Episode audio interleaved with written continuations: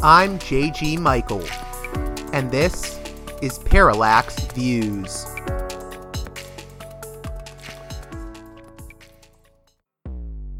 Hello, this is Mike Swanson. In a few moments, you're going to listen to another segment of Parallax Views. But before you do that, let me tell you about my new book, Why the Vietnam War. It's a sequel to my previous book called The War State, which has lots of positive reviews and Amazon's been out for years. But this one is a more detailed case study of how American empire and national security state operate using Vietnam. And I believe it shows also how things work today, how policy is actually made and why. So grab the book on Amazon.com, Why the Vietnam War.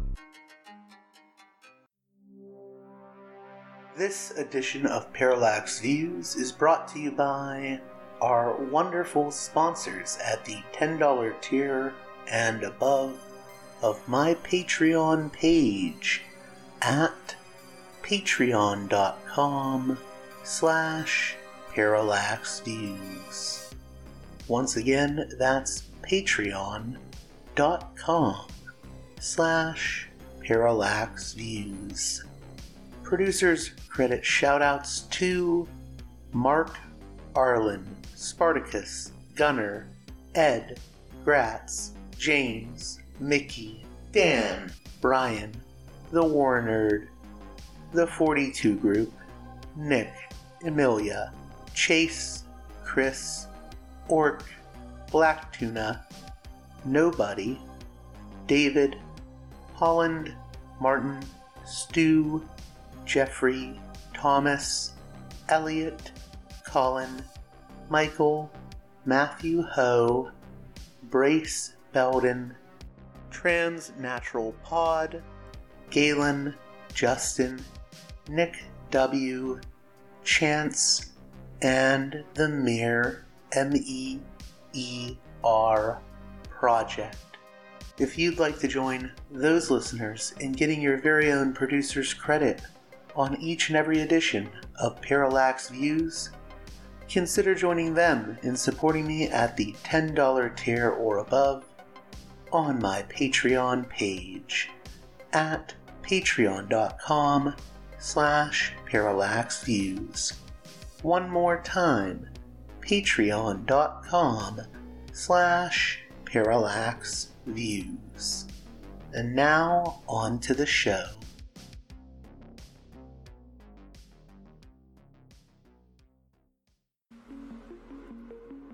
Hey there, Parallax listeners. On this edition of the program, we have two segments with two great guests. Later on in the program, we'll be talking to women's liberation movement organizer Jenny Brown, author of such books as Without Apology The Abortion Struggle Now. And Jenny will be talking with us about Roe v. Wade, abortion rights, and the ruling class's view on abortion over the decades. But first, union organizer Daisy Pitkin, who's helping with the Starbucks Union Wave, joins us to discuss her fascinating and heartfelt memoir, On the Line a story of class, solidarity, and two women's epic fight to build a union. This is a conversation you're not going to want to miss. It is about the labor struggle, the struggle for workers' rights, and achieving a better tomorrow for those workers. All that and much more with Daisy Pitkin, author of On the Line, a story of class, solidarity, and two women's epic fight to build a union. Welcome to Parallax Views, a guest that I'm really, really excited to be speaking with. Daisy Pitkin, uh, longtime uh, labor organizer, union organizer, and author of the really fascinating memoir. In a way, I, I, would say it goes beyond being a memoir. It's a it's a love story. It's many things. It's, it's an evocative and just thoughtful story. Uh, and the book is On the Line a story of class solidarity and two women's epic fight to build a union. How are you doing today? I'm great. I'm really happy to be here. Thanks for having me. So, if you could, maybe you could tell my listeners uh, how you got into uh, you know the world of, of, of unions because I think that's always an interesting uh, topic uh, to tackle. You know, for instance, uh, you know I, I'm familiar with unions just because uh, I had family that were you know involved in unions. So maybe you could tell a little bit about your story and how you became aware of unions. I, I believe you were originally from uh, Ohio, right? Yeah, I grew up way out in the country in Northwest Ohio. There were unions around. None of my family members were members of them, but there was a Ford stamping plant kind of in the next town over. Um, there was a cannery, a tomato cannery that was union, and they would go on strike from time to time. So I was kind of aware of unions, but not very involved.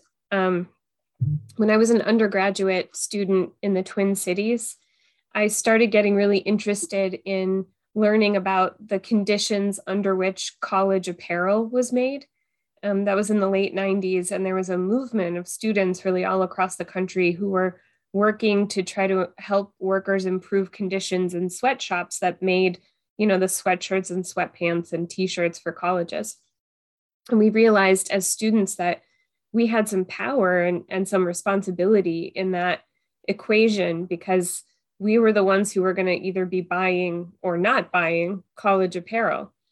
Um, and so we could, if we wanted to, act in support of workers who were trying to improve conditions in, in those factories all around the world that made those garments. So I got involved with the kind of student anti sweatshop movement of that time. And I was really committed to that work, really passionate about it. And I learned a lot about organizing through it. But then in my senior year of college, some workers organized a union at a Holiday Inn Express. And their manager, after they won their union election, called the INS and had seven of the housekeepers arrested pending deportation. And the rest of the workers went on a strike to support them. And the community really rose up to me seemingly spontaneously in support of these workers. There were marches and rallies and candlelight vigils. And seeing the power of that community come together around these workers and their fundamental right to form a union was really moving to me. It changed me. And I knew that I wanted to be kind of involved in worker organizing fights here in this country. And not long after, I went to work for a union called Unite, and we started organizing with industrial laundry workers in Arizona. So I want to get more into that specific campaign because it's the, the basis of this book. Uh, but but first, you know, it's it's interesting. Uh, while I was reading this book, I was thinking about how you know I've I've always been very um, pro union, and and like I said, that's probably because of my my grandpa being in a union. But it, it was interesting when I started college. Uh, you know, like what 10 years ago and I graduated a while back, but I, I remember, you know, I, I would be pro union and people would say, are unions even a thing still? Or they, they would just uh, start bringing up Jimmy Hoffa or these sort of negative uh, caricatures, right? Uh, uh-huh. But now we're in this whole different world where I see like young people calling themselves Generation U, uh, U as in union. What do you think has led to the big change? Um, first of all, I'm glad that you are noticing this trend because I think it's real. There's a real groundswell of energy for union organizing. And it's, you know, revitalizing the labor movement as a whole and changing it. And also um, really just showing us that it's possible to act collectively and build power, even in the face of these multi billion dollar corporations, Starbucks, Amazon, many others, right? It's exciting. It's an exciting moment. And to see so many young people calling themselves Generation U, Generation Union, I think is, is uh, really powerful. But I think part of what has changed is, you know, young people especially are kind of staring down the future and seeing some really difficult paths. There's kind of at a fork in the road, I think um, one of the organizing committee members that I work with here in Pittsburgh, who is a young person and is involved in this kind of Generation U movement, was telling me this that, you know, we're sitting here looking at the future and we think either we're going to have a livable planet or we're not. either we're going to have increased economic disparity and the very wealthiest people taking all of the wealth and or we're not. Either we're going to have crushing student debt or we're not. Either we're not going to be able to go to the doctor when we get older or we're going to have universal health care you know there it, it's a very stark um, crossroads that that young people are facing. And it's existential. It really is sort of um, we have to make decisions about which path we're going to head down right now right now. And help is not coming. If anyone's going to make the change it has to be us. And i think people saw the, the victories that have been happening um, in terms of union organizing. And it seems like a concrete thing that they can do right now, right? I can organize with my coworkers and make this change at work. And it's going to lead to other change down the road.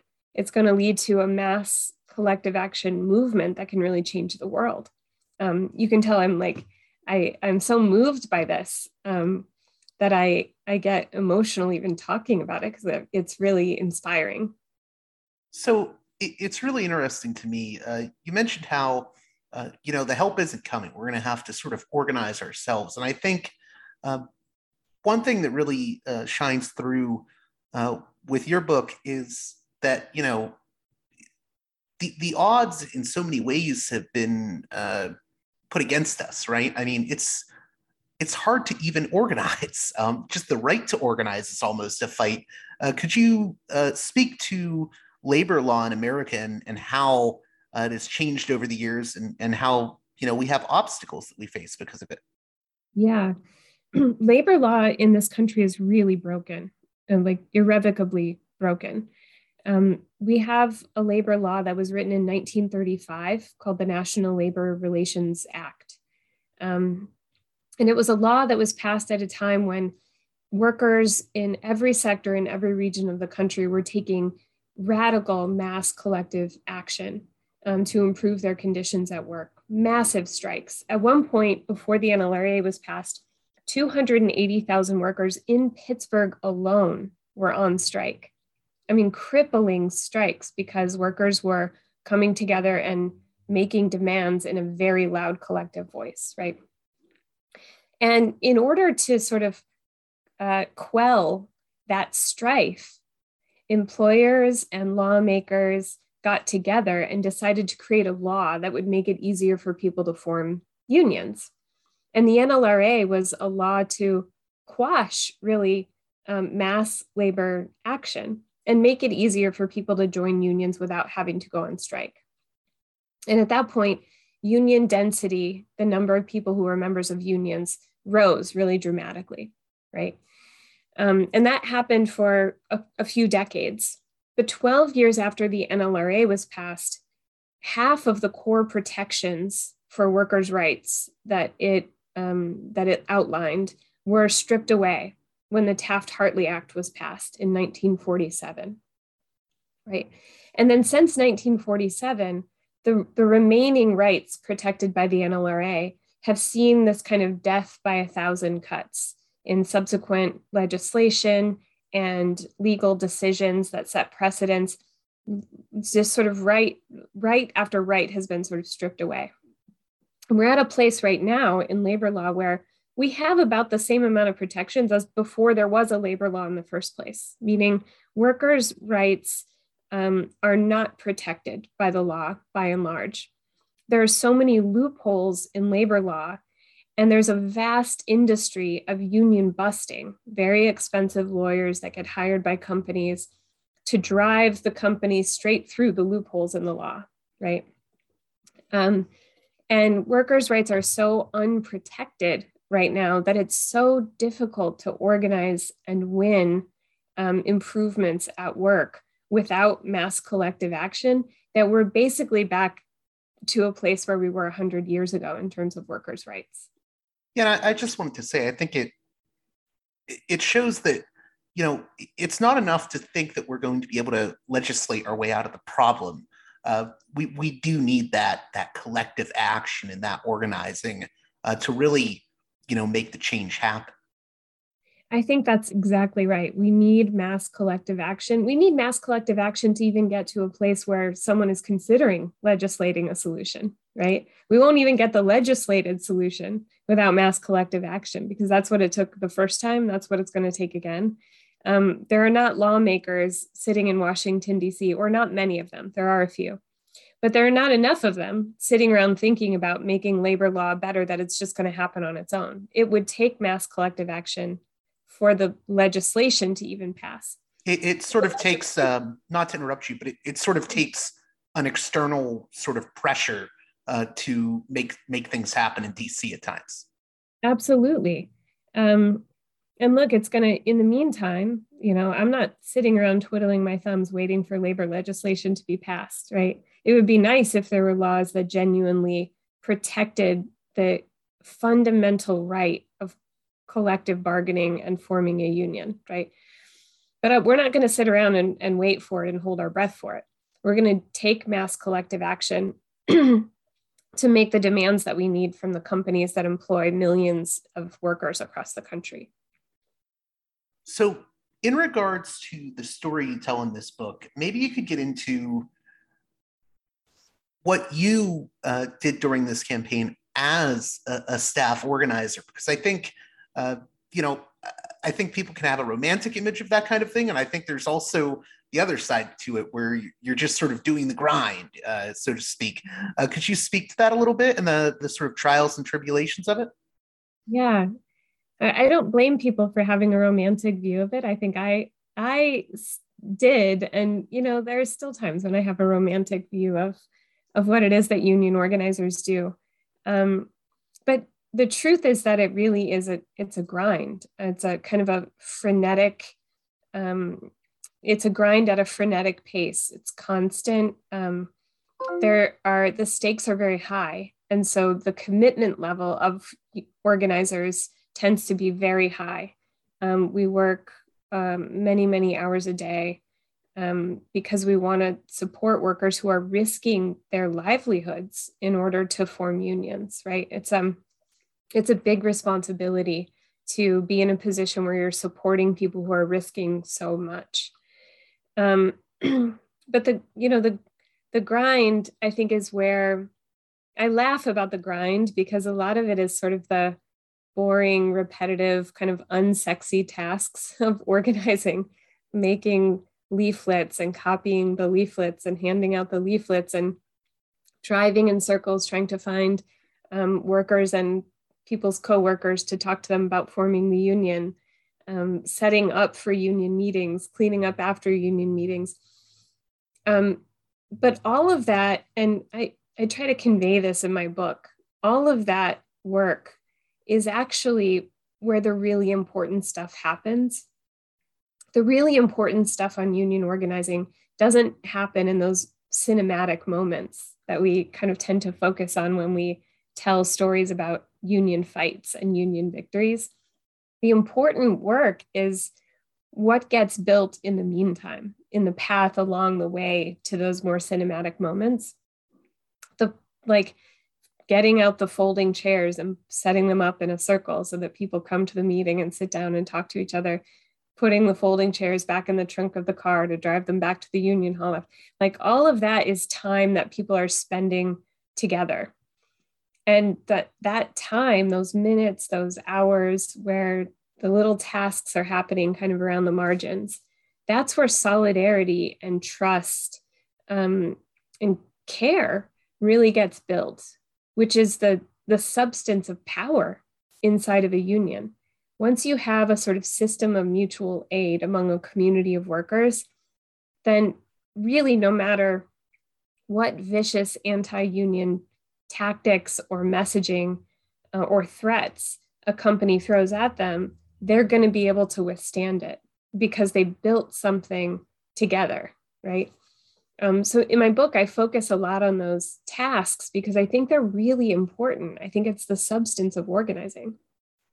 Yeah, and it's interesting. I love that you tell certain stories um, just with the people you're organizing with, with the rank and, and file workers uh, you know, uh, where I think there's a story, if I recall correctly, where you learn uh, to salsa dance and uh, you know you, you help kids with their homework that or their parents are involved with the, the union efforts. Um, could you talk just about the, the importance there of really getting to know people on a sort of personal level? Because that is, I think, what builds the trust uh, necessary for, for this kind of um, you know campaigning and I, I, think sometimes that gets lost in the shuffle because of well you sort of deal with it in the book but uh, I, I, think there's this idea that we, we all need our uh, righteous anger, which I, I, do think righteous anger is uh, necessary, but there, there's also uh, something more that we need. We need solidarity. Mm-hmm. Yeah. Um, you know, the campaign that I write about in my book took years to win. Um, and part of telling the story of that campaign is to illustrate the ways in which labor law is broken, which we've already talked about, right? But in the years of that fight, um, a lot of really miraculous things happened. And part of what happened was this group of workers came together and really got to know each other through the time that they had to spend together organizing themselves around the fight. So, yeah, at one point there's a scene where I tried to learn to salsa dance, not very well. but after spending so much time with people in their homes, um, you get to know a lot. Um, there was a real kind of human exchange, both between me as a staff organizer and the workers that I was working with, but also um, between them. There was a, a real network of deep trust and solidarity that was that was built. Um, at the end of the day, the fight was about whether or not we were going to be able to legally force the company to recognize the union that the workers had built. But there was never a question about whether or not they had a union. They had one. Um, and you know they just had to get to a point where they could force the company to negotiate a contract with them but the union was there um, and it was undeniable in those moments where they were people were teaching each other to sew they were trading oranges and feeding each other and you know bringing food to the potluck and laughing together and helping each other's family members um, with tasks and moving and yard work and all of that right and I think that there's a question at the heart of my book, and it's about what is it that causes some people to be able to, to get involved in a fight and then sustain it for the years that it takes to win a union in this country. Um, and there are a couple of different theories about that that arise in the book, um, mostly from different organizers and different organizing cultures that I came into contact with as a new organizer. But I think at the end of the day, what what I imagine to be true is that there is there is anger in organizing, right? Anger is often the first emotion that sparks a will to fight in someone. Something is wrong at work. I have to work in dangerous conditions for very little money, and that's wrong, and I'm mad about it, right? and I'm going to stand up with my coworkers and fight. I think that anger is often the initial motivating force, that righteous indignation, and it can serve as a sort of engine to a fight. But I think that it's hard to maintain that level of anger or indignation for years. That can't be the only emotion that drives a fight because it's not sustainable. People burn out on anger. And instead, what has to happen and what does happen on organizing fights that are that are good, strong fights, I think, is that people build another kind of community together. And it's around hope and care and love. And those emotions are what sustain people for the long term in a fight. When they start to care really deeply about their coworkers and can imagine what good a fight will do, you know? So I, I want to come back to that, but first, I, I, guess something that I wanted to talk about with you is what do you think the pitfalls you experienced as a, an organizer were? Because you know, there's points of the book that get into the sort of uh, the fissures between you know a, a staff organizer for a union and then the rank and file workers. So, what are the some of the pitfalls you encountered in this campaign, and, and also uh, what can we learn um, from those experiences that you had? Yeah, I think another sort of idea in the book is about the role of a staff organizer, someone like me who's paid to help workers lead campaigns and win them, right? Um, there are there are a lot of um, dynamics at play in the relationship between someone who's a staff organizer, whose job it is to organize workers into a fight, and the role of the workers themselves, who, um, you know, many of them become leaders of the campaigns and their work sites. Um, I write in particular about one of them in my book, Alma, who's one of the fiercest worker leaders I've ever met. Um, and I think a lot in the book about the difference between our roles. My role was to organize her. I was paid to help her lead this fight. I didn't have any risk, right? I was not going to uh, lose my job for organizing her factory. Um, but she was taking on a lot of risk. I mean, people do not work in industrial laundries unless they have to. They need those jobs in order to live, and they can't afford to lose them. And so, in that um, kind of calculus, deciding to stand up with your coworkers is assuming an, an immense amount of risk. And I think a lot about that difference. What does it mean? And what is my role as a staff organizer to march people right into a risky situation without taking on any risk myself? Right? There's a there's a power difference there that doesn't often get interrogated on union campaigns and I think it should because staff organizers, the the language that we use when we're talking to workers about the union that they're forming, the stories that we tell, the tactics that we encourage them to employ, all of that gives shape to the union that they end up forming, that they end up making up the rank and file of at the end of the day. It's a position of power, whether I want it to be or not, it is. And I was not trained as a new organizer to examine that role. And I think it does a disservice to the labor movement to have that role go unexamined. Um, we ought to think about it. Um, and so I, I hope that my book encourages that kind of critical thought about the role of staff organizer. Yeah, I feel like it encourages to encourages us to think about, you know,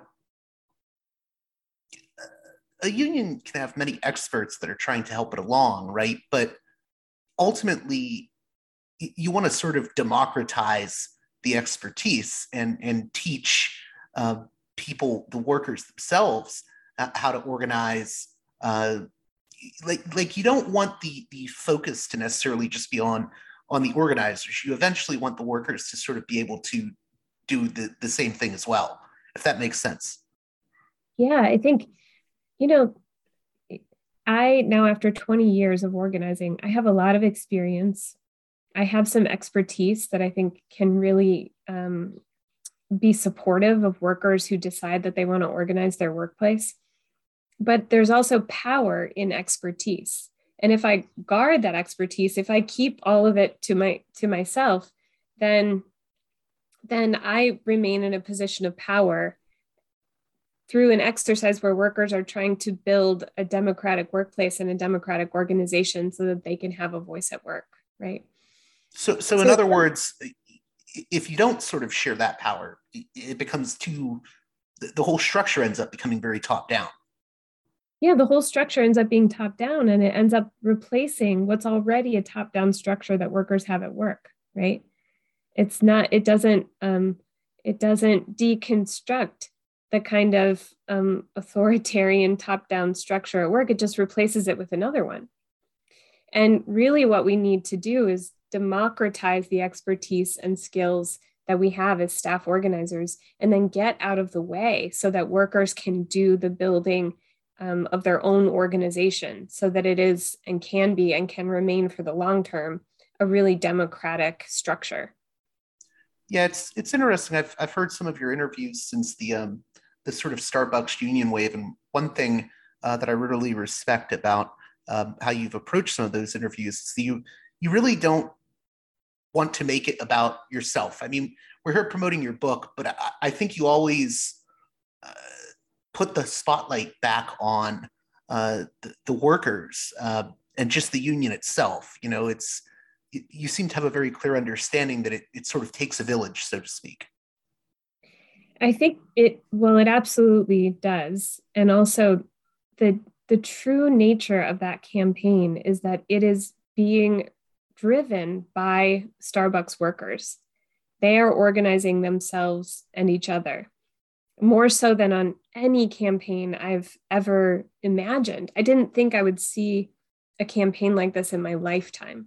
Um, and I think that our role as staff organizers on the campaign, of whom really there are only a handful, it really is being run by workers um, with the support of a few people like me um, who have the great honor of working on the campaign and supporting them, right? My only job on that campaign is to help workers connect with each other and communicate with each other, help them connect with resources from the union, legal, administrative, otherwise, right? And then get out of the way and let them do the organizing.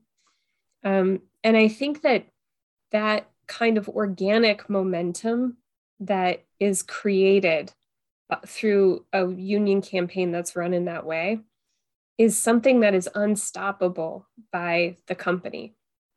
I think the company doesn't understand the nature of the momentum that they're facing. And that's what gives the campaign its power, right? And if I were to step in with a team of other kind of pro organizers and start steering the campaign in certain directions um, in a top down kind of way, I think it would kill that momentum. I think it would kill the momentum and then it would strip the campaign of its power. It would strip the movement of its power. Um, that would be the one thing I think that could stop the campaign is if if the union came in in a top down bigfoot kind of way and quashed the momentum so i feel like my entire job on the campaign is really just to feed resources and stay out of the way. it's remarkable. so I just had a, a, few more brief questions here. I guess the, the next thing I wanted to ask about, um, you know, the, the book itself is very evocative and, you know, it's, it's much more than, than uh, just a, a retelling of, of a struggle. There's, there's, there's, it gets very personal and very, I, I would say it's an intimate sort of look at everything.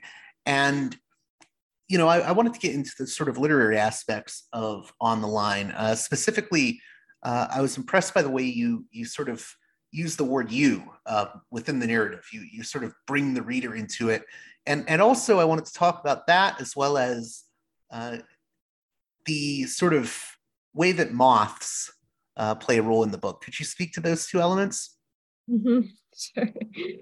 Um, yeah, I there's uh, the main kind of narrative structure of the the book is the the story of this organizing campaign at an industrial laundry in Phoenix.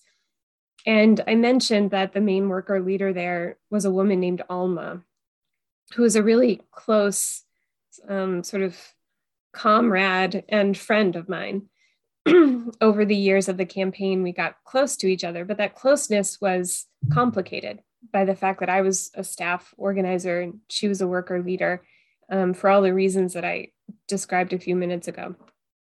Um, and you know, by the end of the book, there's there's are some there's some strife that happens inside the union that she helped to found, and it causes a rift between us. And we went for years without speaking to each other. And I generated a lot of the material for the book during those years in a time when I was really missing her and trying to process and parse what had gone on in the union. Um, and a lot of that material just naturally came out um, in this second person address to her because I was thinking about her.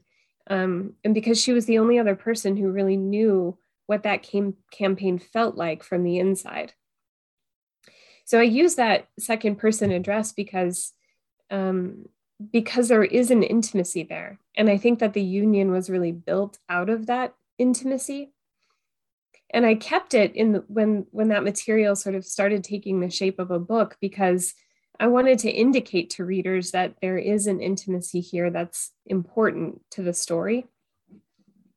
I know that second person address is often controversial in nonfiction writing for very good reasons. Um, but I, I wanted it to exist in the book because of that um, kind of inviting people to, to understand the kind of intimacy that exists on a campaign, I think. Um, well, I'm, I'm glad you broke the rules there a bit by using the you there. I'm, I'm glad that it it resonated with you. I think um, I didn't really know how to write it in any other sort of way because it really was, um, you know, it was it was meant. A lot of the words in the book were really meant originally for Alma, though she, of course, gave permission for me to publish publish it later.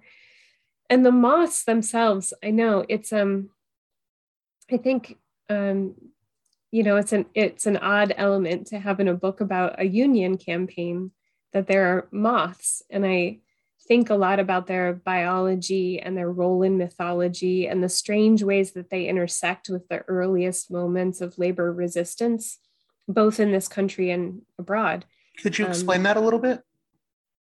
Yeah so for the moths are in the book because they were real. They were a real part of the campaign first of all.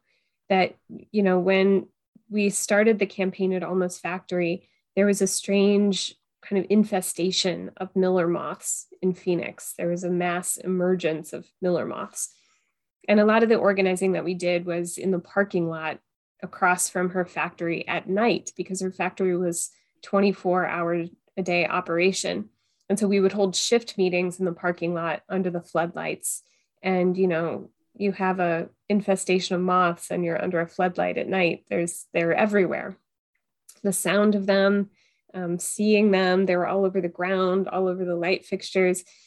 Um, and at one point, Alma and I started calling ourselves Las Polillas, the moths, um, as a play on Las Mariposas, the butterflies, um, who were the Mirabal sisters who um, resisted the Trujillo dictatorship in the Dominican Republic. And I've been reading a book, Julia Alvarez's In the Time of the Butterflies at the motel. So Alma and I started calling ourselves Las Polillas kind of as a joke that we were like the ugly cousins of the Mirabal sisters, like grinding out our organizing in South Phoenix.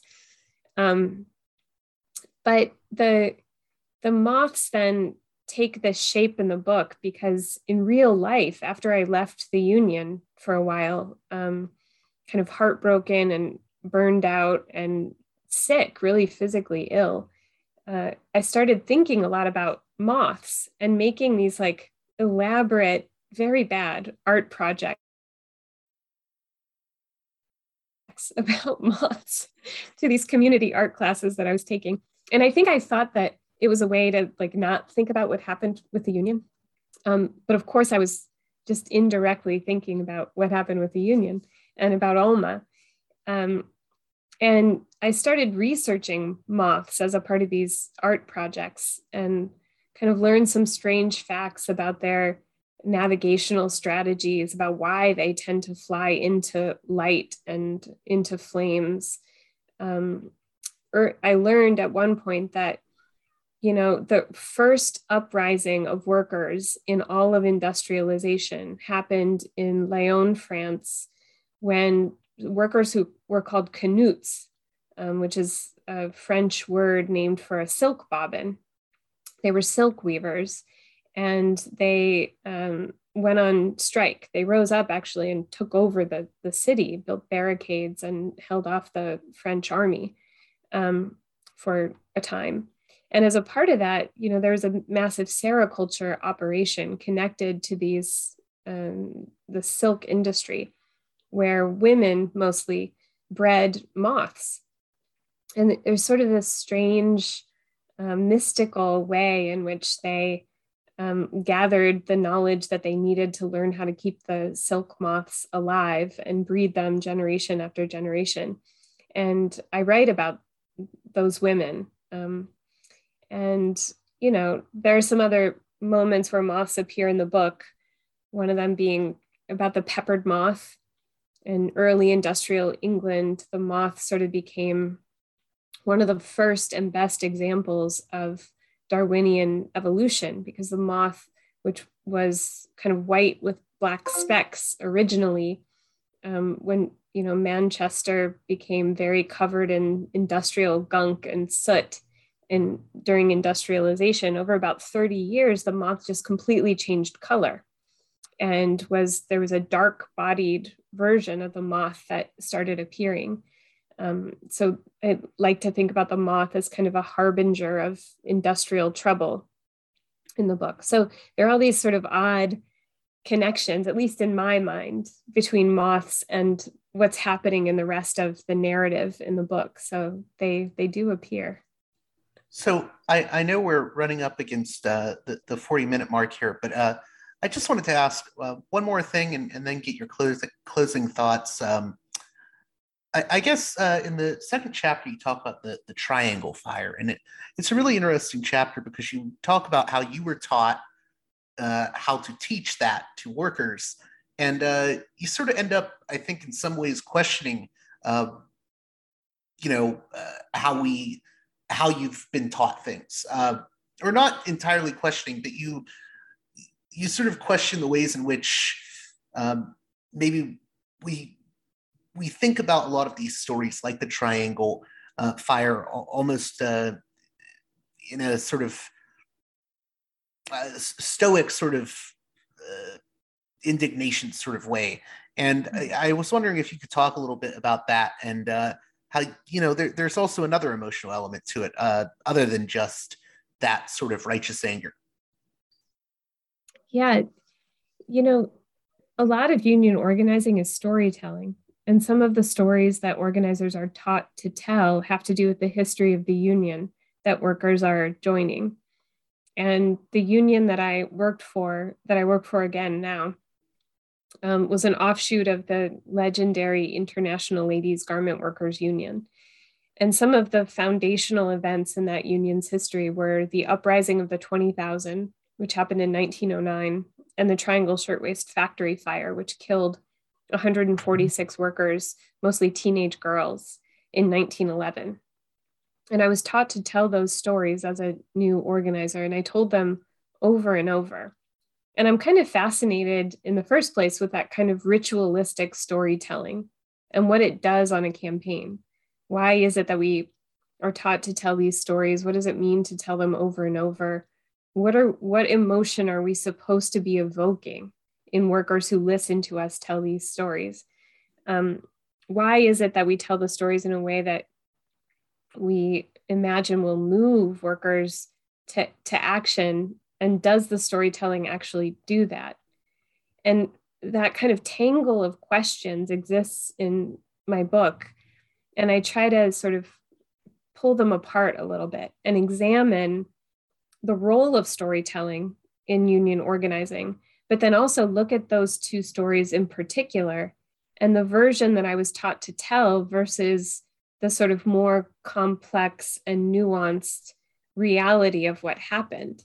Um, you know, in one of the, the stories, there is a young woman named Clara Lemlich who sparked the uprising of the 20,000, the story goes, when she was hoisted up onto the stage at a mass union meeting, an anonymous wisp of a girl, as she was later reported to be and she called for a general strike from the stage. And the next day, 20,000 people followed her into the street, which is such an odd way to tell that story. I mean, when you think about what is the story supposed to mean in a contemporary union meeting setting, what emotion is that supposed to evoke in workers? I mean, it's a story about a hero for sure, but this sort of anonymous hero who just springs up out of nowhere jumps up on a stage and calls for a strike and people follow her into the street are like is the story supposed to inspire workers today to imagine themselves in the same role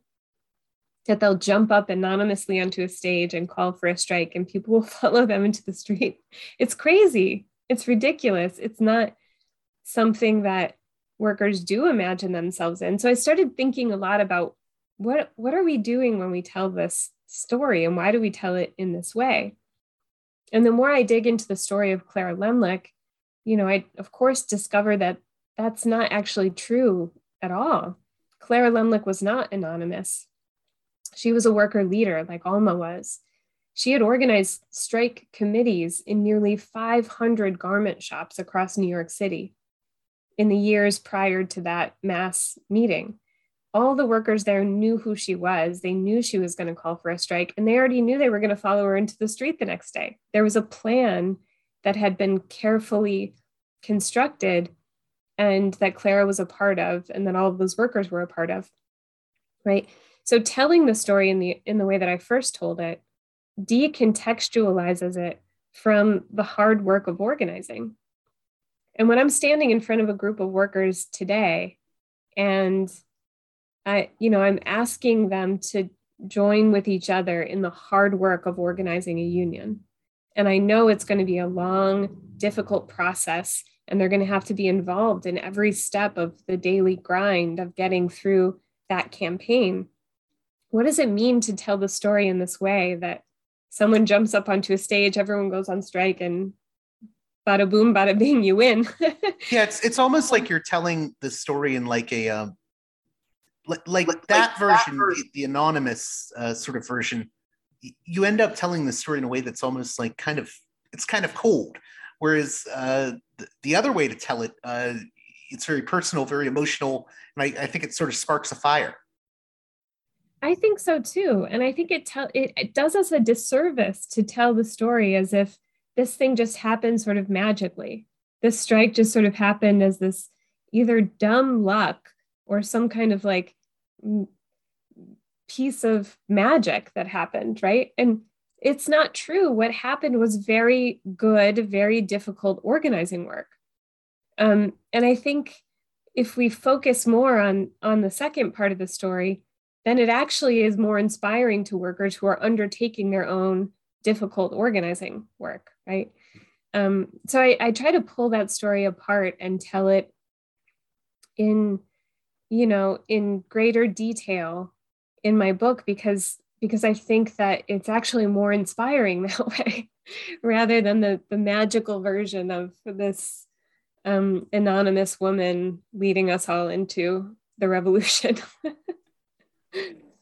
so in, in, closing here, I, I think we face like so many uh, obstacles going forward. Um, not not just with uh, you know union struggles, but with things like climate change. And I always have to ask at the end, and you seem like the perfect perfect person to ask this because you seem uh, you know like someone that has a lot of fire and energy and uh, you know a belief that we can do better.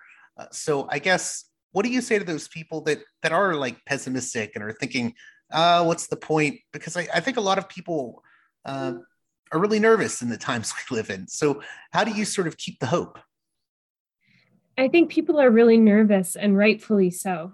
I mean, we are facing this it is a it's a bleak landscape right now, right? There is not a lot of hope, but I'll say that I am almost never the most optimistic person in the room.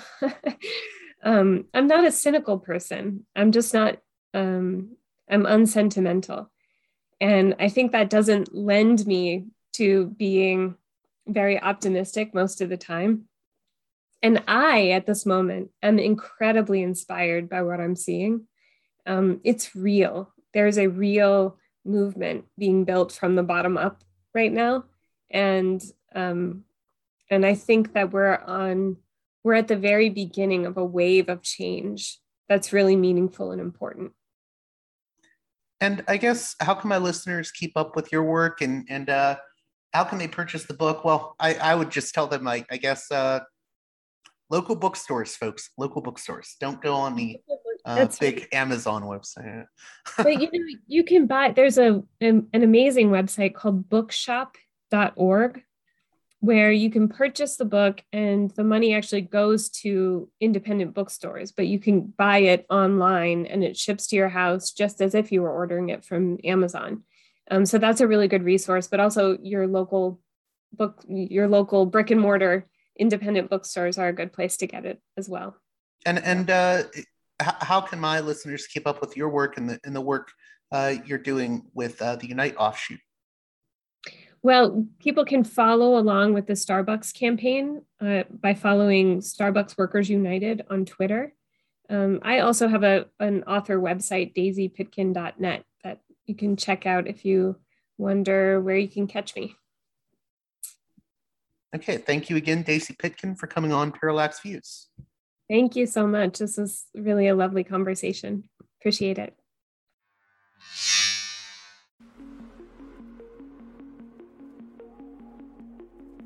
Next up, Women's Liberation Movement organizer Jenny Brown joins us to discuss Roe v. Wade, abortion rights, and how the ruling class has viewed abortion over the years. So, I want to get to this conversation right away. It's very interesting and gets into a lot of deep history concerning abortion rights and the ruling class and class struggle and how all of these things sort of are related. And it's, of course, a timely topic given what has been happening as of late with the Supreme Court and Roe v. Wade. So, without any further ado, let's get right to it with Jenny Brown, author of, among other books, Without Apology The Abortion Struggle Now.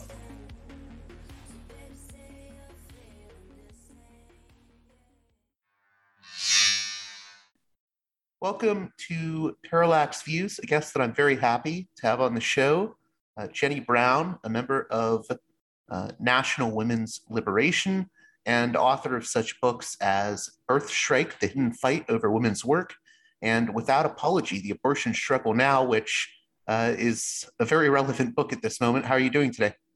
Great. So, I wanted to have you on the show because uh, I had someone recommend your book, uh, Without Apology The Abortion Struggle Now. And I'm curious just to get your, I guess, general thoughts on uh, Roe versus Wade and the uh, Alito draft opinion uh, on Roe versus Wade. Yeah, well, the first thing um, that that came to mind when I read the the opinion is that he's got the history completely wrong. Um, so that's one that was one amusing thing, but um, but basically we've been expecting this. You know, there's been these charades around the Supreme Court justice hearings where everybody on all sides knows that it's a charade where where the uh, you know the nominee will say oh well i you know i support i support all these previous decisions and everybody knows they're lying. So um so it hasn't it's not actually a surprise. I mean by our calculations six out of the nine justices are are opposed to roe and the only reason that chief justice roberts isn't fully on board with this is that he's he fears it will undermine the reputation of the court, which is a valid fear because it looks like the court is getting less and less and less um, uh, you know revered by by the public. The the polls now I think show somewhere in the mid 60s people think it's more political than about judging the law. So so he's worried about that. Now, what will we see? Um, there are about 13 states that have what they call trigger laws, which means that the moment the Supreme Court says that it's okay, they will automatically ban abortion. So they don't need to do any further um, legislative action. And then there are about another 12, and this is mostly in the South, uh, upper Midwest, which have hostile legislatures and would probably, as soon as they can, you know, as soon as the legislatures get into session, will pass draconian anti-abortion laws. So that will would be about half the country, um, both population-wise and in terms of the number of abortions. Of course, we should note, even right now, even with Roe versus Wade, there's still a lot of uh, states with restrictions uh, right now. So th- there's always, uh, well, th- there's long been these issues of states trying to uh, I guess, circumvent Roe versus in some ways. Yeah, I mean, the the restrictions have come thick and fast in the last 20 years, and but but the main restriction that you know is is sort of embarrassing is that we don't we don't actually have a right to abortion. We have the the right to you raise 500 bucks and try to go buy an abortion right? So so when you look at um, for example in argentina where they recently passed a law legalizing abortion up to 14 weeks because they have a national health system um, the law says that they must provide the abortion to you within 10 days. So like contrast that to here where we have um, first of all, you got to raise the money, and then you have a waiting period on top of that in many states. Um, so it's uh, and a, a, lot of people who get abortions after 20 weeks report that the reason is that they had to run around and raise the money, right? Um, as you can imagine. So uh, so it's it's sort of embarrassing that the U.S. doesn't even has never even really had a right to abortion that um, places with a national healthcare system automatically had as soon as the abortion right was was put into effect. So, what do you think comes next for, uh, I guess, the struggle when it comes to uh, reproductive rights? Um, you know, if slash when uh, Roe versus Wade is, is overturned, and I guess e- even more importantly, there, how can people organize in a, in a sort of post Roe versus Wade world? Yeah, I mean, it's uh, so about half of US states have pretty secure abortion laws. And so this is cr- going to create this weird situation where your rights depend on where you live. Um, and so there are clinics in border states and places that have a good airline, like uh, cheap airline f- hubs, um, those states are likely to, those clinics in those states are likely to get overwhelmed. We already see Texans under their six week ban going to New Mexico or Oklahoma um, and, and overwhelming the clinics there. So, so we're going to see sort of people who can afford to travel and can manage to, you know, get get it together so that their their family is taken care of while they're gone and everything people who can do that are going to be coming to the parts of the US where, where abortion is still legal. Now, we should note that if, you know, if you get a Republican legislature in with veto proof majorities and a Republican president, they could probably um, they could probably make abortion illegal throughout the country. That's not right now in the offing, but the thing that was preventing that was the court system, and the court system is no longer going to stand in the way. So, so we also have that um, that possibility. Um, I think uh, one of the things that is most interesting about this moment and makes it so different from the previous hundred years um, that we had illegal abortion is that there's now a much easier way to give yourself an abortion, and that's abortion pills. Um, and so the the a lot of the times that people had uh, you know bad health effects from getting illegal abortions in the 60s and, and prior decades were because it was like a surgical intervention and it didn't you know basically gave them an infection. So or or some kind of um uh you know wound that basically became an infection. So um so that resulted in like about 5000 deaths a year you know it's hard to estimate these things because a lot of them but but most experts say four to five thousand deaths a year from underground abortions. I don't think we're going to see that because abortion pills are so much more available.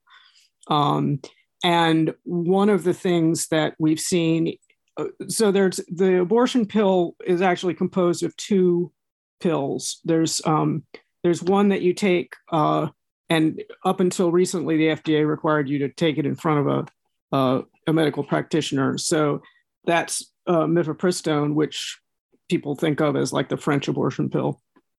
So you take that, and then 24 hours or more after that, you take misoprostol, which is um, uh, uh, I'm sorry, misoprostol, which is the um, uh, basically makes gives you contractions and empties your womb. Now, misoprostol on its own is 85% effective in in uh, uh, causing an abortion, and it's um, and it's available by prescription for other things. So, um, like it's available in Mexico without a prescription. You know, you can basically go to a pharmacy and get it. So so there are a lot of options at this point for people who are trying to get an abortion, and a lot of less expensive options. Um, and and the FDA recently, I mean, this is a victory recently. Um, in December, said, "Well, we're going to get rid of some of the red tape around the abortion pill, which has been really swaddled in red tape since it was approved in the U.S. in 2000." Um, and and so they took away the re- requirement that you had to have a practitioner hand it to you in person which is ridiculous to begin with because basically you go home and have the abortion that's um, it's it's not a, a, thing that happens in a clinic right so um, so they've they've taken away that restriction and that means that now in states where it's legal you can um, uh, go to a website such as abortionondemand.org get on the phone with a practitioner, tell them your problem. They will overnight you the pills. You send them 139 bucks. Um, and I think they also provide a discount if you can't afford that. And um, and then you can you take the pills at home. Um, if you have any problems, just as if you were getting an abortion in a clinic, if you have any problems, you would go to an emergency room, but it's extremely safe and unlikely for you to have problems. So that's actually an option right now. And you can imagine how difficult it's going to be for illegal states to regulate this. So I have a friend who's in a legal state. She gets the pills for me, she mails them to me. How is that going to be regulated, right? Um, and one of the things we've seen is that in um, in some of the states where they're prospectively going to ban abortion, they're also trying to slap really large penalties on people who want to provide pills to each other. Um, I think in Tennessee they were talking about like a 20 year 20 year sentence for provision of pills. Um, so you can see that they're really worried that this is not um, that it, this is not feasible uh, to crack down on legally. So it's interesting. I want to get into the, um, I guess, the connection between the fight for reproductive rights and you know how it relates to issues like class and, and labor in America, uh, because I know you've uh, written a great deal about that. So, for people that look at this issue as uh, being about religion or being about uh, you know culture, I, I, think I think they're getting it wrong because I think there is a relationship between um, reproductive rights and class in America. Yeah, I mean, one of the problems it's is that the popular assumptions of why abortion is under attack are are I think off the mark for our current situation. So you'll hear liberal commentators say, "Oh well, um, abortion is just a way to um, to get uh, economic elites to excite an evangelical base or um, wedge working class Catholics away from the Democratic Party." In other words, it's sort of a way for uh, uh, the rich to get the poor to vote for them, essentially. Um, and that means that it's it's basically a ploy. It's um, promoters don't really care whether people have abortions; they're just using it to get the votes. Um, and I think with the leak of this draft decision, we can sort of um, there has been even some talk of oh well the the anti-abortion movement is like the dog that caught the car right um, what next? Now they can't use it as this as this uh, issue to conjure with. But I think um, that is really missing the root of why we're facing these abortion bans now, and that is that it's always at its base been a struggle about bearing and raising children. Who's going to do it? Who's going to pay for it? How is what's that going to look like? And I think the reason that we're somewhat confused about this is that we had a, a historic anomaly in the 60s. Um, you know, when the women's liberation movement arose, the birth rate was actually quite high in the US. And I mean, the high, the post-war high was like 3.6 children per woman on average. Um, and there was a split in the ruling class about population. I don't know if people remember this stuff, but there were, you know, these the population bomb, right? Everybody was talking about the population explosion. Oh, we should cut off aid to uh, countries that have all this population, like Egypt and India, and they were sending um, they were sending people into India to try to stop uh, stop you know with with forced sterilization and bribing people to sterilize them. I mean, just all kinds of stuff going on. Um, now, it's true that population sharply increased, but the reason was that the introduction of antibiotics and vaccines and sanitation meant that infant mortality dropped, um, but people were still having lots of kids because they expected some of them to die, frankly. Um, and so we had this blip, and that was the moment when we were actually fighting on this in the U.S. to get a, to get birth control and abortion rights. Um, I was going to say real quickly. So that's that's around like the the 60s, 70s when when Paul Ehrlich writes the population bomb, and there's uh, you know it really was uh, sort of becoming widely accepted at that time. The this whole oh, there's going to be an overpopulation crisis type thinking.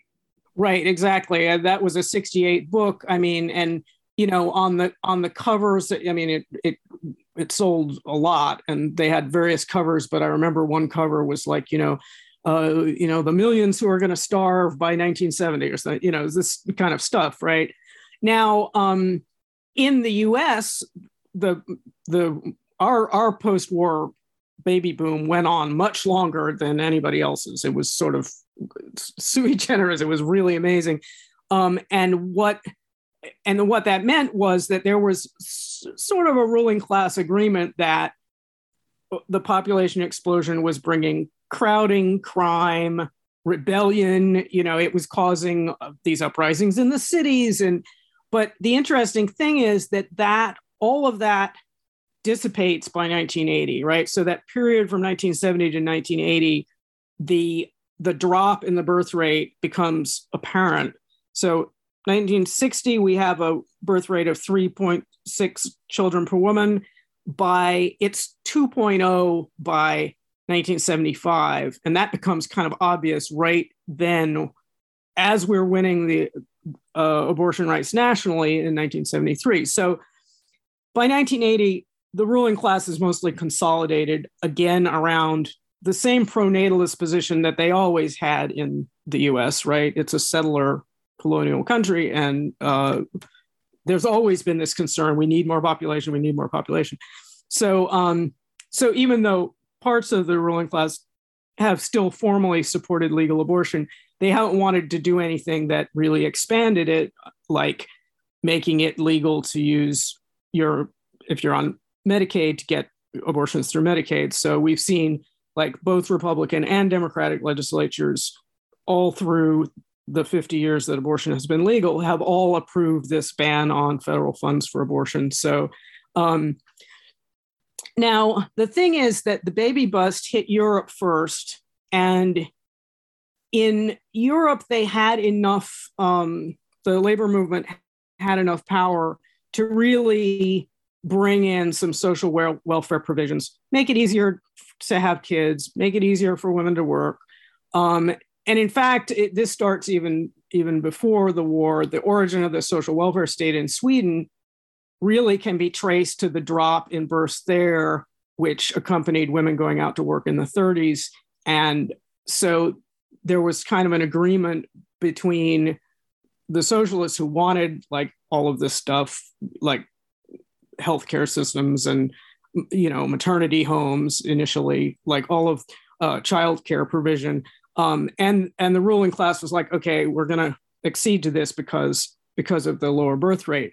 Here, the birth rate stayed oddly high for a developed country. I mean, even after the after the um, end of the baby boom, it still stayed a lot higher than comparable countries in Europe and there were all these theories about oh the us we have this sunny optimism you know and everything but it's pr- pretty clear the main reason that was happening was that we had lack of good access to birth control and abortion right um, so i mean like a study in the 90s found that we had twice the rate of unintended births as they had in france or sweden um, but the thing is that we have now caught up um, and this is partly due to long acting contraceptives like the IUD, implants, monthly shots. There are more options for that.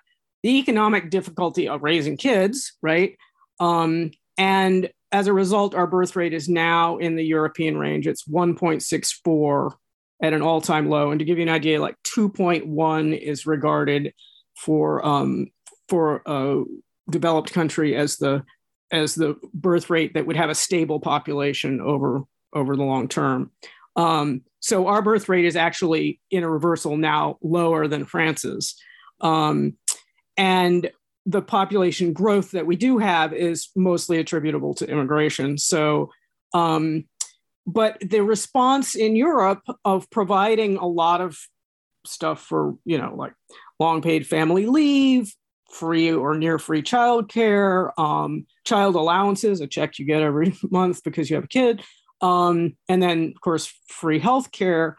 Um, that that was a response to the lower birth rate. And in some countries it did actually increase the birth rate. And then but they've been very open about it. And then in some countries like turkey or russia we've seen both some provision for families but also attempts to cut back on abortion and birth control.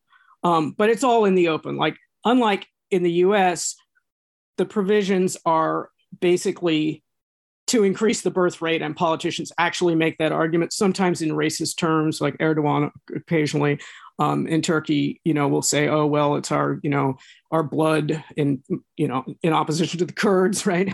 Um, so, but mostly it's not in racist terms. It's just like, oh, we, we, we need to have a stable population. In the US, in, in general, the response has been, oh, let's just make it harder for people to uh, control their control their uh, births. So, um, and and that's the cheap solution, right, to this crisis of low birth rate. What they see as a crisis of low birth rates. I don't think it's a crisis for the 99%, but it is for them. Um, so rather than making uh, public spending to make our lives more more possible and making encouraging us to have kids by making it easier, um, we have seen them cut further and further back on on uh, abortion and birth control, and no surprise, we're having fewer kids as they push all of the costs onto our onto our backs and to pay out of inadequate wages, right? And in my group, National Women's Liberation, we saw this.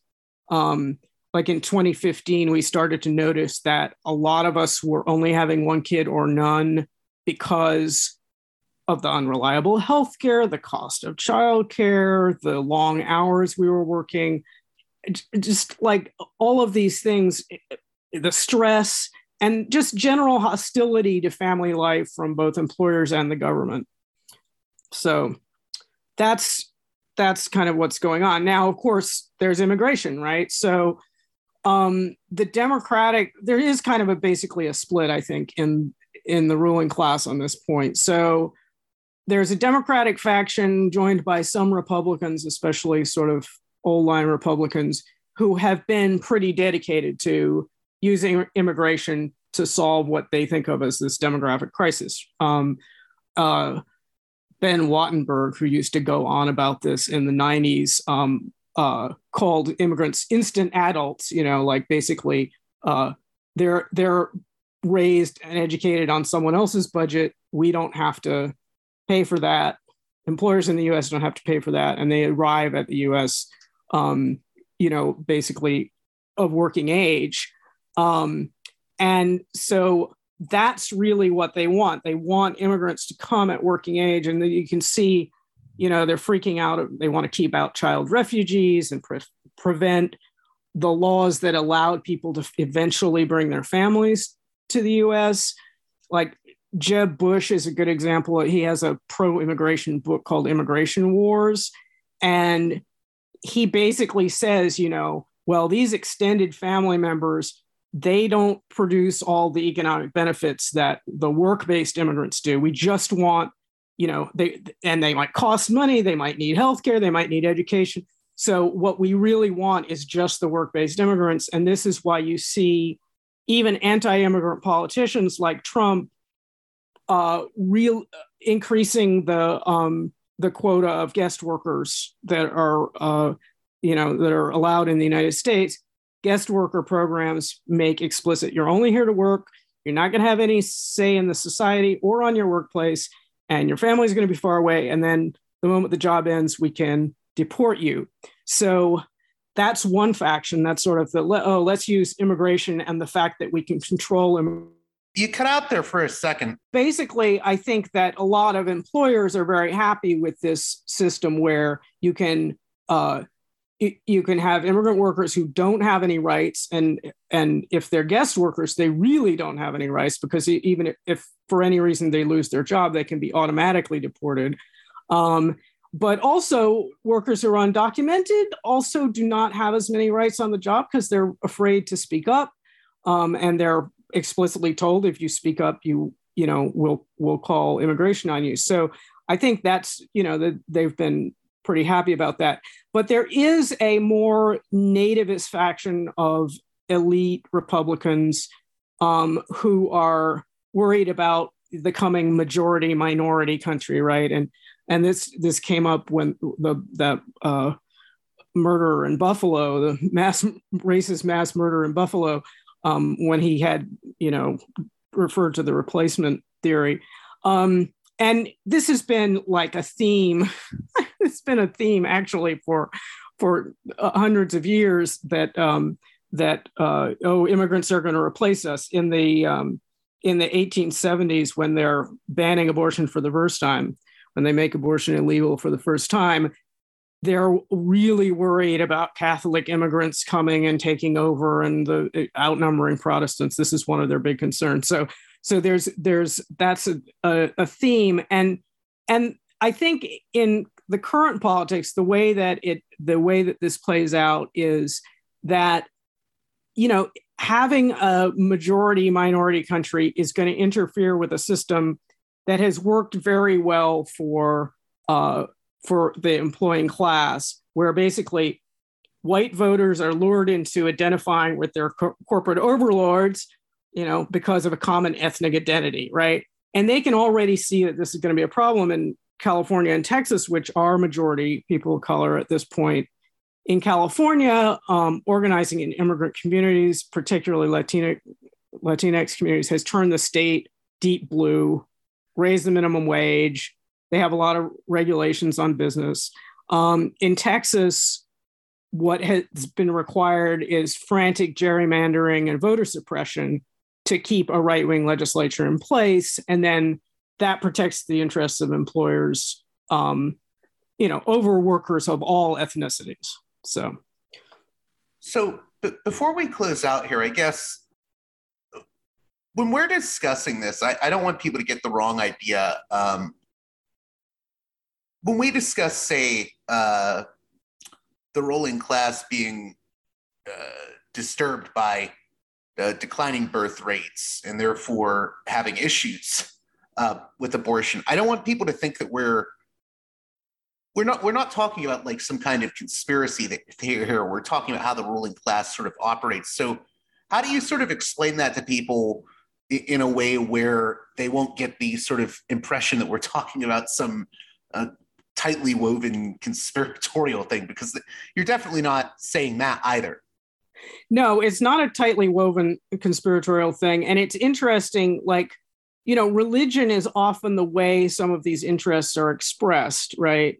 So, um, you know, Nancy Pelosi was getting uh, was getting told she couldn't take communion, right, because she voted for for abortion rights. But um, you know, they never they never uh, decided she couldn't take communion because of because of all of these other things that she, you know, drone strikes. I mean, there's a lot of there's a lot of stuff that that that violates, you know, what you would think of as as a Catholic doctrine that that they're not paying attention to, and that's true in other religions. You know, um, uh, religions that are based on Christianity and Jesus obviously are picking and choosing what parts of Jesus they want to talk about.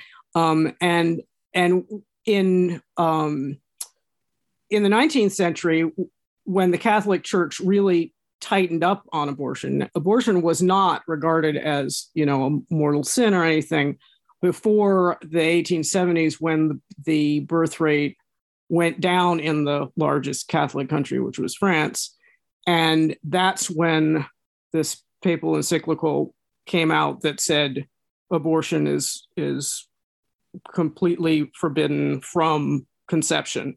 Before that, it had been somewhat similar to to other religions. There had been sort of a phase in, you know, the idea was, oh well, it's a sort of going back to the Greeks. It's an it's a vegetable soul, then it's an animal soul, then around the fourth or fifth month with quickening where you can feel it move, then it becomes a human soul. So there was always some wiggle room and gray areas. Um, but the Catholic Church, in response to a rise in, in abortions in France, really cracked down on it. So, like, you know, this is how things are being expressed. The, the religion is how, how some of these interests are being expressed. Um, and then in terms of the the current situation in the US, I think I think there are grassroots people who are genuinely against abortion and think it's wrong.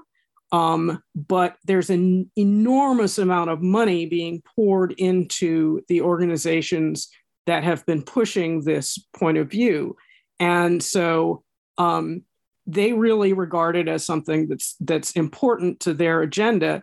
And if you read, as I have, unfortunately, so you don't have to, all of these like think tank reports from all these both right wing and centrist think tanks, they are very open about the problem of uh, of the lower birth rate, and this is going to hurt economic growth. They they're constantly going on. It's going to make it so that um, employers are going to have to put in more money for retirees because they don't have large families that they can be pushed back on. Um, they even talk about, oh, well, it makes it harder for us to get rid of Social Security because if people don't have large families, then they can't be relied upon to support people in their old age. And so we have to have larger families in this country. I mean, Paul Ryan in 2017 talked about this when he was um, when he was uh, taking another whack at, at Social Security when he was Speaker of the House. So, so it comes out, and if you if you listen for it, you you'll hear it frequently that they're really concerned. I mean, they talk about demographics, age structure, entitlements, um, the cost of of Medicare and and Social Security, and all of these things, um, and and they worry about uh, economic stagnation, which they've really Japan, which is way ahead of us on a low birth rate and now actually has a declining population, has had, you know, this decade and a half of economic stagnation that they're very worried that that is a result of having lower population in Japan has very few immigrants, doesn't allow many immigrants, although they've increased their guest workers. But but they are but it's very much a discussion within um, you know ruling class think tanks and and capitalist and establishment think tanks. What are we going to do? Um, this is actually this is actually going to going to decrease economic growth. So that that would be my answer for that so so just to clarify i mean it, sounds like in a way uh, the ruling class you know if if they're for restricting abortion rights a lot of this ultimately driven by um, I, I mean, this is a crude way of putting it, but uh, there's this idea that there's declining birth rates, and that means that there's less uh, bodies that we can exploit for their labor, right? I mean, is that sort of the the ruling class mindset there? Yeah, I mean, I would say that it's less about um, about the number of workers because they have found a lot of ways to increase the number of workers or decrease the number of workers and that it's like like like Wattenberg says you know that um that takes a long time like you know 18 years to have an adult so it's much faster to import immigrants do guest worker programs or export the the uh, the production process so it's not so much about workers, it's much more about that capitalism has always relied on growth to be healthy. It requires growth to be healthy.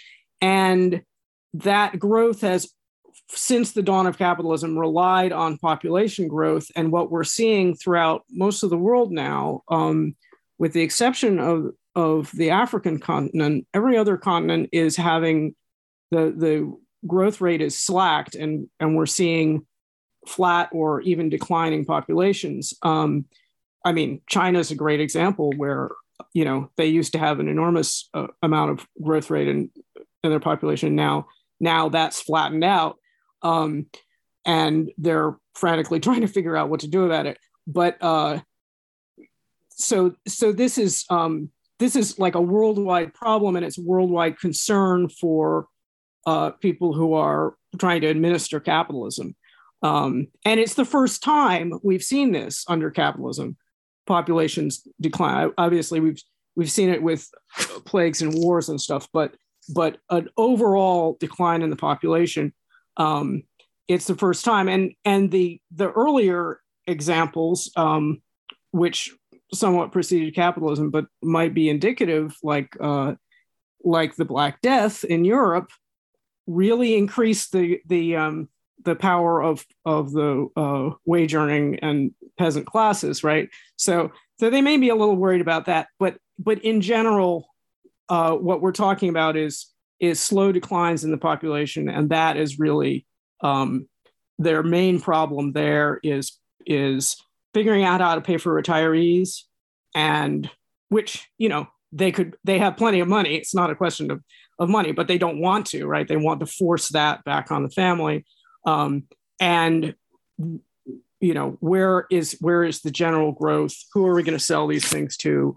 What you know, the, the general growth that capitalism requires. Uh, just the last two things I wanted to touch on here. Um, since we were talking about the population bomb and, and how that the release of that book sort of um, is happening while uh, there's this big push with regards to versus Wade. Is is there a connection between those fears of overpopulation and the the decision on versus Wade, or how are we to look at that? Well, it's interesting. I'm just rereading um, this book by Lawrence Lader called Abortion 2, which is about this, the struggle in the 60s and 70s. Um, he was a he was a, a, leading proponent of abortion rights, and and it, so it's a sort of an inside view. And one of the things he says a couple of times in there is, well, there might have been a time when we would have to worry about would there be enough population, and that would be an argument against making abortion legal, but but that time is over because of this. So it's not really an argument anymore. So clearly, there, in his mind, there was an argument to be made, and and that could have been made, and then had been made in in previous decades, um, that had been was canceled by by the fact that there was such a high birth rate both there and and in other countries. So um, so I do think that that did open open things up, and in the decision in Roe versus Wade, they do say they do make a point that you know sometimes states might have an interest in in births and in increasing the population, but um, but you know we're we're not going to go there right now, essentially. Um, but they do they do make a nod to that, and uh, uh, so you know, and one of the obvious uh, needs and things that came came up in the in the earlier earlier period in the uh, turn of the 19th century when there was a big debate about birth control was well we need we need higher population to fill the armies of our newly imperial country. Um, and you know teddy roosevelt goes on and on and is giving awards to families with 12 children. And you know he's very much for um, for people having lots and lots of babies. And you can see that that sort of serves the what what as the U.S. is is starting to find its feet as an empire and send people to long, you know, off to the Philippines or or um, you know into the Caribbean or South America. That that is that is a concern. Like, do we have enough young men to send? Yeah, I guess that leads into the, the last thing I wanted to mention. Um, it, it, it's interesting because, and I, I, I, sort of was wondering if you uh, have ever dealt with with people like this or dealt with these arguments. I think there, there's a whole segment of the right that is trying to like paint this picture that oh, actually, uh, the the pro-abortion people uh, or, or the pro-reproductive rights people they're actually mired in racism and, and Margaret Sanger was a eugenicist. How are we supposed to respond to these sort of arguments that the right makes like that, that one in particular? Yeah, I mean that that is first of all, you can see that they're stretching because Margaret Sanger was never for abortion. She always thought it was too much of a nervous strain, as she said. Um, and even when she saw it done safely in hospitals in the Soviet Union in the in the 20s, she uh, she she thought birth control was the answer. So so clearly they're they're making a stretch because Sanger's not not pro-abortion. Um, but then the other thing is that uh, you know black women have had really good responses to this, including the um, reproductive justice group SisterSong, which is based in Atlanta, um, and they have faced faced down these right to lifers who put up billboards in their in black communities saying, you know, um, uh, the most dangerous place in a, a, a, place for a black child is a, is in the womb and stuff like that. You know, basically, really um, attacking black women for having abortions, and and their response is, look, you know, we, we, we get abortions because we want to plan our families and and our answer to this is not you know reproductive justice is about both being able to not have kids when we don't want to but also being able to have kids because there's a history of forced sterilization in this country um, and to have them in safe and humane and healthy conditions um, and these people who are trying to take abortion away are not for any of those things right? They're not for they're, they don't care about us. They really they really are just pretending um, pretending to care about black babies but as soon as they're born you know they'll be cheering on the cops um, when they when they beat them up and shoot them so um, so i think you know i think that that that argument um, has been has been pre- you know has been pretty much debunked and and I would look to black women to lead on making the counter argument because um, because they they're they're they're on it. They're taking it on. So, in closing, are there any, I, I guess, key aspects uh, that you think maybe people miss when talking about the history of um, the struggle for reproductive rights? Uh, is what, what do you think some some key aspects of this history are that maybe a, a lot of us miss or overlook?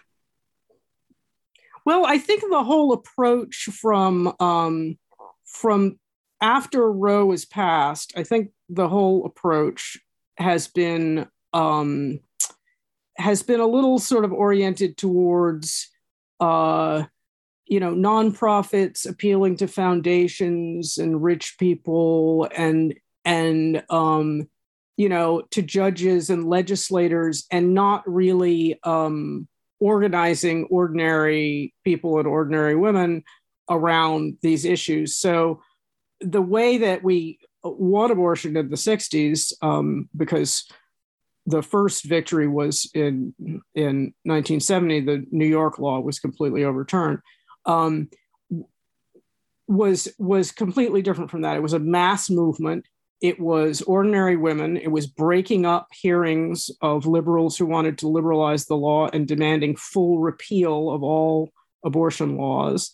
Um, and there were a lot of people breaking the law publicly, including clergy doing referrals, doctors doing abortions, uh, women speaking out about their illegal abortions. Um, so, so there was a lot of ferment and and general upheaval around the issue and it really changed people's minds when they heard their friends and family members talking about, I had an abortion. Um, because making abortion illegal does not really decrease the rate of abortions that much, um, if at all, uh, because people are very determined when they don't want to have a kid to not to not have one. So, um, so there were, you know, just as today, about one in one in between one and three and one in four women have had an abortion. So um, that 30%, uh, you know, when they started talking about their abortions with each other, they realized, oh, this is a common thing. Um, so I think that we've backed away a little bit from, in some cases, a lot from from the move the way the movement uh, operated back then, and so we're now starting to see a little bit more militancy and and really addressing other people rather than pitching it to the power structure. Um, so I think I think that's been good. You, starting to use the word abortion rather than just sort of this softening of it by just saying choice, I think has been very important because, first of all, people don't necessarily know what you're talking about. Um, but but second, you know, you're not going to be able to defend this right unless you can say the word. Um, and so I think that's been very important. And and generally, I think things are are getting better on this on this point. But of course, we're at a crisis, right? So, um, and then the other thing is, you know, I think it does feel a little gloom and doom. Um, but you know, we've had some victories you know, over the last decade with the writing on the wall about the Supreme Court, a lot of states have shored up their abortion rights laws. They're either getting rid of the ban- old bans, making some positive law. I mean, California, New York, Illinois, to name three big states, have uh, have abortion rights, you know, secured. Um, and then Connecticut just passed a law saying that uh, the governor cannot extradite people for getting or giving abortions that are legal in the state. We're working on a similar law in New York. Um, so there are a lot of um, there are a lot of positive things happening also. And then this big victory in December, making uh, with the FDA making the abortion pill basically available by mail. That wasn't that was an enormous thing. Um, and then I think um, I was really surprised and pleased to see that the Boston Globe just their editorial board just wrote a, an editorial calling for the FDA to make abortion pills available over the counter, so not even by prescription. And um, my group, National Women's Liberation, has been calling for that, but most feminist groups have not yet made that into a demand. Um, and we're circulating a pledge, um, basically pledge to aid and abet abortion, hashtag aid and abet abortion. And I can tell you that people say they are willing to break anti abortion laws. They are so mad about this. So I think it's going to be extremely interesting as uh, as these legislatures crack down and as um, states start to try to arrest people for having abortions or get or or giving them um, what kind of civil disobedience there's going to be, what kind of conflict there's going to be, because I I cannot, I do not think that they are ready for the amount of resistance there's going to be when they start to really try to enact these laws on the ground in terms of uh, you know arresting people and and starting to bring people to trial.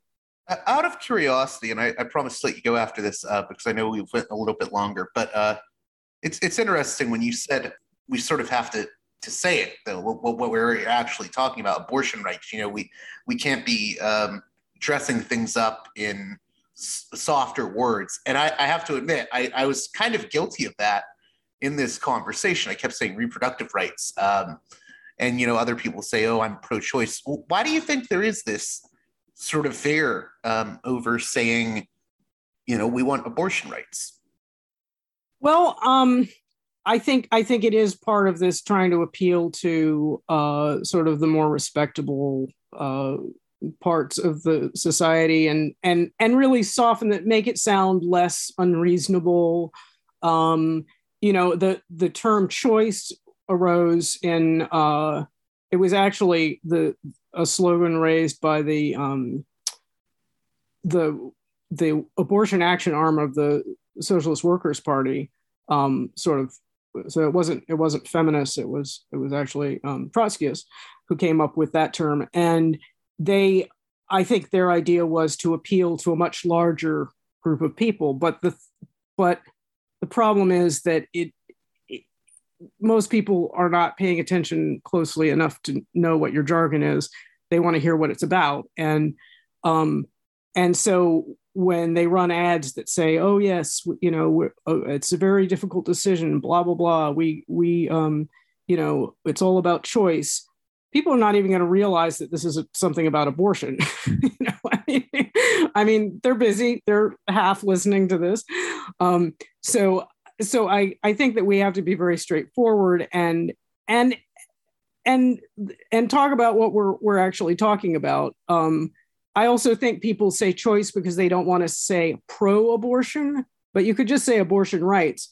Um, but the idea that you're pro-abortion, I think maybe people think that that sounds like you're for zero population growth. You think everybody should get an abortion. You think kids are a bad idea, or something like that. So I do think that that is another concern that people have. Well, Jenny Brown, I want to thank you again for coming on Parallax Views. How can my listeners uh, keep up with the work you're doing? And if there's any other um, resources that you would recommend to people uh, if this issue matters to them? Yeah, so uh, my group is uh, National Women's Liberation is at womensliberation.org. Um, if you're interested in the situation on the abortion pills, plancpills.org. Um, so Plan C, like the, the letter C, pills.org is a good place. They have training programs for ambassadors of information. Um, you can get all the details there. And also, if you are um, if you want to order pills online, abortionondemand.org is one place. And then um, Aid Access, which is based in in Europe, actually sends pills to all 50 states um, right now. So um, aid aidaccess.org is the is the address there. Well, that does it for this edition of Parallax Views. I hope you enjoyed my conversations with Daisy Pitkin, author of On the Line, a story of class, solidarity, and two women's epic fight to build a union. It gets the highest recommendation from yours truly. It's just, I don't even know how to describe it other than to say it packs a real punch. I mean, a real emotional punch. It's a powerful read. And also, of course, I hope you enjoyed the conversation with Jenny Brown, author of such books as Without Apology, The Abortion Struggle Now. As always, if you can, please, please consider supporting the show on Patreon at patreon.com slash parallaxviews. If you appreciate the work here I do, then that is the best way to help keep this show going. So, uh, you can find all the information for how you can support the show financially at, again, patreon.com slash parallaxviews. One more time, that's patreon.com slash parallaxviews. And with that being said,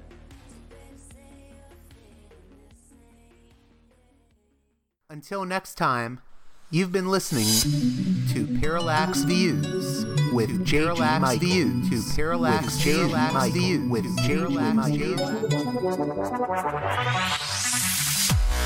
The way out is not simply to say, don't do it, just to prohibit. If nothing else, if we don't do it, others will be doing it like crazy. So, you know, we have to confront the problem. But no, basically, basically, I'm I know of the great anxieties, problems, new forms of control, but it's also new forms of freedom. This is why I always emphasize that uh, uh, internet and all this new digital stuff, it's a very ambiguous phenomenon, but it's the field of struggle new forms of enslavement, but at the same time, new incredible forms of freedom. We have to accept the fight with no nostalgia for old, allegedly more authentic communities or whatever. I'm not afraid. I'm not afraid. I'm not afraid. I'm not afraid.